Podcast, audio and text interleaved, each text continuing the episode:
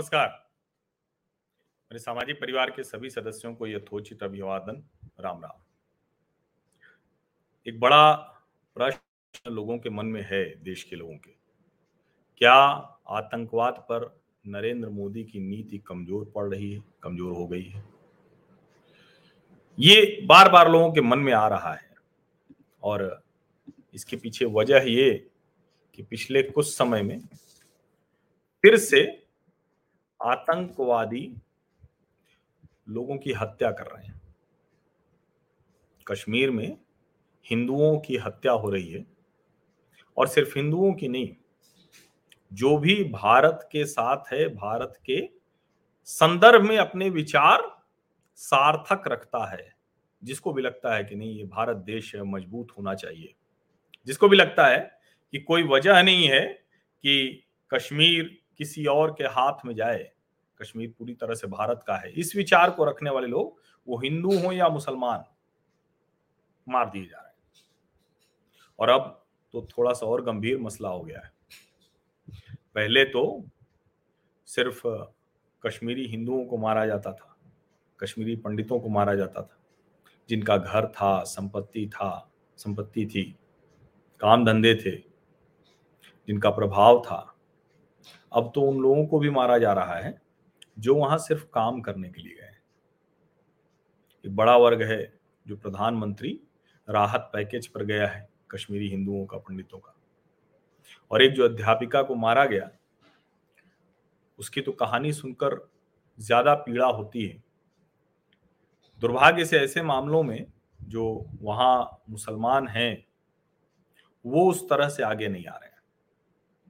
क्योंकि देखिए कश्मीर में आतंकवाद पर मोदी नीति कमज़ोर हुई है या नहीं हुई है, इसको देखने का पैमाना क्या होना चाहिए? सरकार ने जितने भी कड़े उपाय हैं वो किए, लेकिन एक चीज़ मुझे लगता है कि फिर से शुरू हो रही है। और यहाँ जाकर नरेंद्र मोदी को सोचना होगा, और मैं तो ये कहूँगा कि अगर चुनावों को कुछ और समय तक टालना पड़े तो टाल दीजिए। परिसीमन आयोग की रिपोर्ट आ गई है। नया परिसीमन हो गया है जम्मू और कश्मीर में। लेकिन उसके बावजूद मुझे लगता है कि जो जम्मू कश्मीर है, विशेष करके जो कश्मीर घाटी वाला इलाका जहाँ मुस्लिम बहुल है, चुनाव की स्थिति में नहीं है आपने क्या हासिल कर लिया जब चुनाव लड़ते हैं फारूक अब्दुल्ला सांसद बन के आ जाते हैं। कुल सात प्रतिशत वोट मिलता है, सात में भी तीन प्रतिशत उनको मिल जाता है जीत जाते हैं। यानी सौ में सात और सात में भी तीन। अब आप कल्पना कीजिए तो ऐसे चुनाव का कोई मतलब है क्या?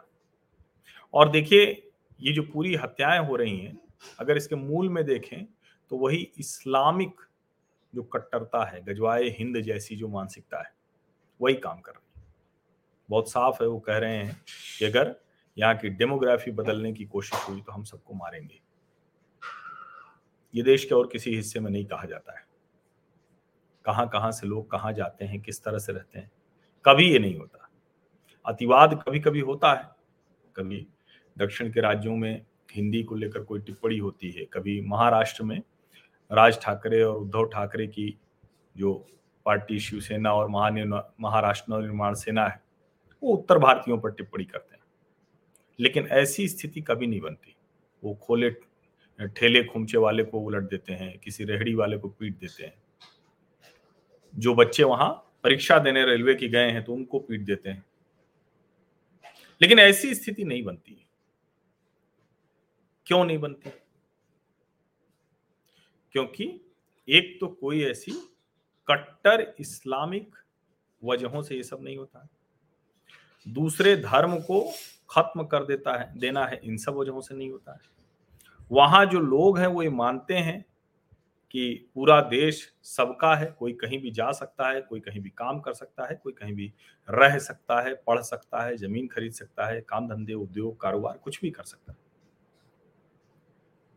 साथ में लोग ये भी मानते हैं कि अगर भारत का जो मूल है उसको बचाए रखना है तो जो आदि शंकराचार्य ने सोचा कि देश के चारों हिस्सों में बना दिया अलग अलग जिसको हम कहते हैं ना कि बद्रीनाथ, केदारनाथ, इस तरह की चीज़ें जो हैं तो उनके पीछे यही था कि आप देश को जोड़ सकें। कमाल की बात यह कि जहाँ शारदा पीठ है, जहाँ श्रीनगर में चोटी पर शंकराचार्य मंदिर है वहाँ ही ये भावना खत्म करने की कोशिश हो रही अब वो एक तरह से ये करने की कोशिश हो रही है कि आप मतलब नौकरी करने भी वहाँ न जाएँ, जिस बैंक मैनेजर को गोली मारी गई है, तीन महीने पहले उसका विवाह हुआ। विवाह के तुरंत बाद उसकी पत्नी, अब ज़ाहिर है कश्मीर जैसी जगह पर रहने का लोभ हो तो भला कौन नहीं जाना चाहेगा? भारत में तो ज़्यादातर लोग जब शादी विवाह होता है तो कश्मीर जाते हैं या किसी ऐसी जगह जाते हैं। अब वहाँ अगर उसके पति की नौकरी ही थी तो फिर भला वो क्यों न जाती? लेकिन सोचिए कि इस्लामिक आतंकवादियों ने उसके पति को मार दिया। अब इसमें कहा जा सकता है कि जिस तरह से एक के बाद एक हत्याएँ हो रही हैं, वहाँ जो ढाबा चलाने वाले थे, वहाँ जो शिक्षक थी, वहाँ जो टीवी एक्ट्रेस है अमरीन भट्ट, उसको भी मार दिया गया। ये कोशिश दरअसल वही है कि शरिया, शरीयत के अलावा जो देश के संविधान पर भरोसा करता है। अमरीन भट्ट पे आप अगर उसकी टिप्पणियाँ पढ़ लेना तो तुम ये क्या कपड़े पहनती हो, क्यों ये करती हो, और मतलब पता नहीं क्या क्या हमारे मज़हब को बदनाम कर रही हो, मुसलमान होकर इस तरह से करती हो, ऐसी टिप्पणियाँ हैं। और जो वो महिला शिक्षिका मारी गई है, वो दूर दराज के इलाकों में जो बच्चे नहीं पढ़ पाते थे, उनको जाके पढ़ाती थी। और जो घाटी में हिंदू बचे हैं, अब उनको तो कोई शांति, सौहार्द, सद्भावना, प्रेम, मानवता, विश्व बंधुत्व, ये सब ना ही सिखाए। वो तो सोचिए ना कि मुसलमानों के बीच में है कब, जब नब्बे के दौर में सब भाग आए, तब भी वो रहे। अब जो लोग प्रधानमंत्री राहत पैकेज पर वहाँ गए हैं वो कह रहे हैं कि भाई, इस तरह से तुम नहीं रह पाएँगे, हमें अब जो लेफ्टिनेंट गवर्नर हैं, वो उनकी बात सुन रहे हैं। श्रीनगर में धरना प्रदर्शन भी करने की स्थिति है, क्योंकि सरकार है, अनुकूल है, लेकिन आतंकवादियों पे तो कोई अनुकूलता काम कर नहीं रही। तो अब क्या करना होगा? आज की बैठक में जो निकल कर सामने आया, वो यही था कि जो लोकल सपोर्ट है, वो खत्म करना होगा। और मुझे लगता है कि इसमें जरा सा भी भ्रम की गुंजाइश नहीं होनी चाहिए कि अगर कोई आतंकवाद के साथ है तो फिर वहाँ संकोच नहीं हो सकता, वहाँ झिझक नहीं हो सकती, वहाँ छोड़ा नहीं जा सकता कि अच्छा ठीक है भाई, छोड़ दो, नहीं तो लोगों में उग्र हो जाएँगे लोग। कोई उग्र होने जैसा नहीं। जो आतंकवादी ऊपर चला गया, अगर उसको बंदूक रखवाने के चक्कर में पड़ते तो जाने कितने और लोगों को वो मार देता। इसलिए ये सब कहना कि उग्र नहीं होने देना है। ये मूर्खता के सिवा कुछ नहीं। और अच्छा है कि जम्मू कश्मीर में नरेंद्र मोदी की जो पॉलिसी रही है, बड़ी स्पष्ट है। वो साफ़ साफ़ है। एकदम साफ़ साफ़ है कि भाई अगर आप बंदूक उठाएँगे तो फिर आप बंदूक का ही शिकार होंगे। लेकिन मुझे लगता है कि हाल के दिनों में चुनाव कराने की इच्छा, ये मैं फिर से दोहरा रहा हूँ, इसको बहुत ठीक से सुन लीजिए। चुनाव कराने की इच्छा की वजह से बहुत सी चीज़ें देखते हुए भी शायद सरकार उसकी अनदेखी कर रही है। जो कड़ाई थी, जिसकी वजह से जम्मू कश्मीर के कश्मीर वाले हिस्से में आतंकवादी घटनाएँ बहुत तेज़ी से घटी थी, जहाँ पर जो जिसको हम कहते हैं ना कि पत्थरबाज हर इलाके में पैसे ले लेकर पत्थर फेंकते थे, वो जब कम हुए थे तो अब वो फिर कहाँ से आ रहे हैं? कैसे ये हो गया कि यासीन मलिक को सजा सुनाए जाने पर फिर से वही सब धरना प्रदर्शन और सारी चीज़ें हो गई? अब कोई कह सकता है कि धरना प्रदर्शन तो लोकतंत्र में अधिकार है, बिल्कुल अधिकार है। लेकिन अगर उस तरफ़ हम गए और आतंकवाद जो जिसके ऊपर घोषित हो गया आतंकवाद, जो घोषित आतंकवादी है, जिसने स्वीकार किया है, जिसने बाकायदा नरसंहार किया है, मारा है लोगों को, वायुसेना के अधिकारियों को, सामान्य लोगों को, हिंदुओं को घाटी से भगा दिया। अगर उसके पक्ष में लोगों को प्रदर्शन करने का अधिकार मिल रहा है तो आप यकीन मानिए कि ये वही चुनाव कराना है दुनिया में दिखाना है कि नहीं, हम ठीक कर रहे हैं। हम कोई दबाव नहीं डाल रहे हैं कश्मीर में लोगों पर। मुझे लगता है कि ये वाली पॉलिसी चलेगी नहीं। अगर इस पॉलिसी से आप सोचते तो 370 भी कभी ना हटा पाते। जब आपने टफ हैंड किया, जब आपने फारूक अब्दुल्ला मुफ्ती, महबूबा मुफ्ती और उमर अब्दुल्ला और दूसरे सारे ऐसे जो नेता कहते तो खुद को हैं कि हम भारत के साथ हैं, बड़ी अच्छी अच्छी बात भी करते हैं। लेकिन पहला मौका मिलते ही कश्मीर को एक अलग देश की तरह स्थापित करने की कोशिश करते हैं।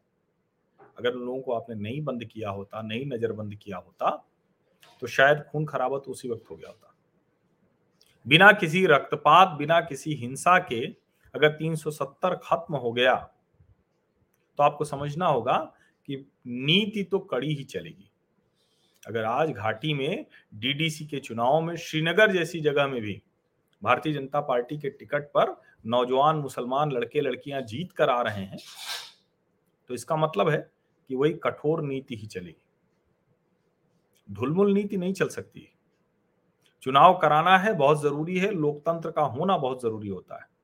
लेकिन ऐसा क्या लोकतंत्र की सौ में सात सात में भी तीन प्रतिशत? अब आप कल्पना करके देखिए, उतने में फारूक अब्दुल्ला एकदम छाती चौड़ी करके कहते थे कि मैं सांसद हूँ चुन कर आया हूँ। ऐसे चुने हुए प्रतिनिधियों की ज़रूरत है क्या?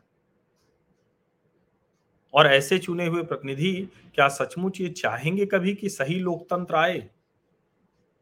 तो जब तक लोकतंत्र की बहाली नहीं होती है, जरा फिर से वही कड़ी नीति लागू कीजिए मोदी जी। मैं जानता हूँ कि आपकी नो नॉनसेंस पॉलिसी है, आपने नहीं किया वो लेकिन उसके बावजूद ये जो कुछ अभी हो रहा है, एक के बाद एक और मैं कहूँगा, मैं बार बार कहता हूँ कि देखिए, ये सबसे बड़ा जो जिम्मा है वो तो मुसलमानों का ही है, जो कश्मीर घाटी में मुसलमान है। अच्छा है कि बहुत से लोग अब खुलकर कह रहे हैं कि हमारे बाप दादाओं ने उस वक्त बहुत गलत किया, जो नहीं खड़े हुए और हिंदुओं को मार कर काट कर उनकी महिलाओं के साथ, बच्चियों के साथ दुष्कर्म किया गया, उन्हें भगाया गया। जाने क्या क्या अत्याचार हुए। लेकिन आज तो फिर वही स्थिति है ना। बड़ी मुश्किल से वहाँ सिनेमा हॉल खुलने जा रहे हैं, वहाँ की फुटबॉल टीम काम कर रही है, वहाँ के खिलाड़ी निकल रहे हैं, वहाँ के लोग निकल रहे हैं। और किसी ने कहा कि देखिए, ये आतंकवादी भी किसको मार रहे हैं? जो वहाँ रह रहा है। अच्छा है कि कोई भी जो घूमने जाता है, उसके साथ कोई ऐसी आतंकवादी घटना नहीं होती। लेकिन इसका एक दूसरा पहलू भी तो है। हम सब कुछ कश्मीर के लिए होता हुआ देखते हैं कि कश्मीर को भारतीय अपना मानते हैं। लेकिन कश्मीर में वो जो इस्लामिक आतंकवादी हैं, वो कहते हैं कि जो भी भारत को अपना मानता है, चाहे वो कश्मीरी हो, हिंदू या मुसलमान, चाहे वो देश के किसी भी हिस्से का हिंदू मुसलमान हो, वो हमारा नहीं है। लेकिन टूरिज़्म के लिए वो आए तो ठीक है, पैसे खर्च करें तो ठीक है, राज्य में लोगों को रोज़गार दें तो ठीक है। और कमाल की बात तो ये सबसे दुखद पहलू होता है कि जब वही लोग जो उससे रोज़गार पा रहे हैं, हिंदुओं को घुमा रहे हैं, उनके साथ टहल रहे हैं, वो भी उसी तरह की भावना रखते हैं। ये सबसे खतरनाक यही है। अब तो कम से कम उन्हें ये समझना चाहिए। पहले ये माना जा सकता था कि सरकारों की नीति नहीं थी, आतंकवादियों का दबाव रहता था। जो श्रीनगर में ब्यूरो हुआ करते हैं, वहाँ के रिपोर्टर, वो अक्सर आतंकवादियों को साहस तक नहीं कर पाते थे कि आतंकवादी कह दें। सेपरेटिस्ट बोलते हैं। अभी कल भी एक शो में एक मुसलमान लड़का मिला कश्मीर का, वो भी सेपरेटिस्ट ही कह रहा था। शायद उनको डर होगा कि अगर वो टेररिस्ट कहेंगे ऐसे लोगों को तो वहाँ प्रतिक्रिया ठीक नहीं होगी। उनका समाज, उनका घर, उनके लोग उनको नहीं करेंगे, स्वीकार नहीं करेंगे। तो एक तो हिस्सा है जो नरेंद्र मोदी की नीति है, जिसको फिर से पूरी तरह से कड़ा होने की ज़रूरत है।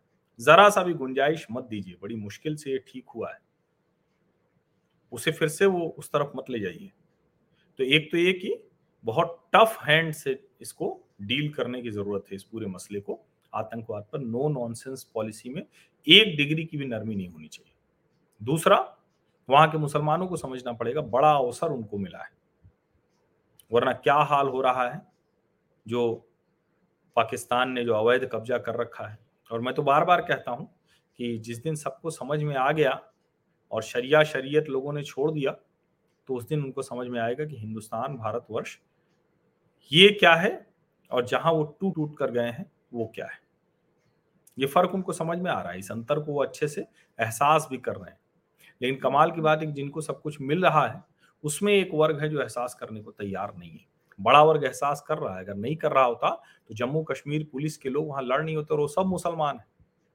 जितने एसपीओ हैं, स्पेशल पुलिस ऑफिसर, सब मुसलमान हैं। आतंकवादियों को पकड़वाने वाले भी मुसलमान हैं। लेकिन दुर्भाग्य से कुछ ऐसे भी लोग हैं जो आतंकवादियों को अपने घरों में पनाह देते हैं। कुछ ऐसे भी लोग हैं जो हिंदुओं, हिंदू टीचर, हिंदू बैंकर, हिंदू मजदूर, हिंदू लोग, उनके बारे में आतंकवादियों को टिप दे देते हैं, बता देते हैं। उस वक्त खड़े नहीं होते उनके सामने। वरना अब संभव नहीं है, अब वो समय तो रहा नहीं। पहले का समय तो श्रीनगर में लाल चौक पे भी लिख के चले जाते थे। इंडियन लिख देते थे इंडियन डॉग्स लिख देते थे। गो बैक ऐसे कर, बहुत सी चीज़ें लिख देते थे। अब सब तो क्या यहाँ बोले? लेकिन अब तो इतना साहस नहीं अब तो लाल चौक पे तिरंगा ही लहरा रहा है, शान से फहरा रहा है। तो बदला बहुत कुछ है। ये इस सरकार की वजह से ही हुआ है 370 हटने की वजह से ही हुआ है। लेकिन ढील देने का वक्त अभी नहीं है। और अगर ढील दिया है तो जो पतंगबाजी में होता है ना, कि ढील देने के बाद जरा एक बार चैतन्य हुई है और उसको हत्थे से उड़ा दीजिए उस पतंग को। आतंकवाद की पतंग का, देश की पतंग के सामने कटना बहुत ज़रूरी है। इससे ज़्यादा ढील देने पर यही पतंग कटेगी, राष्ट्रवाद कटेगा, राष्ट्रीय विमर्श कटेगा और वो जो लोग, वो जो मुसलमान जो तैयार हो रहे हैं, जिनको पता है कि ये इस्लाम के नाम पर जो कुछ हो रहा है वो गलत है, वो भी फिर थोड़ा सा पीछे चले जाएँगे। आप सभी का बहुत बहुत धन्यवाद इस चर्चा में शामिल होने के लिए।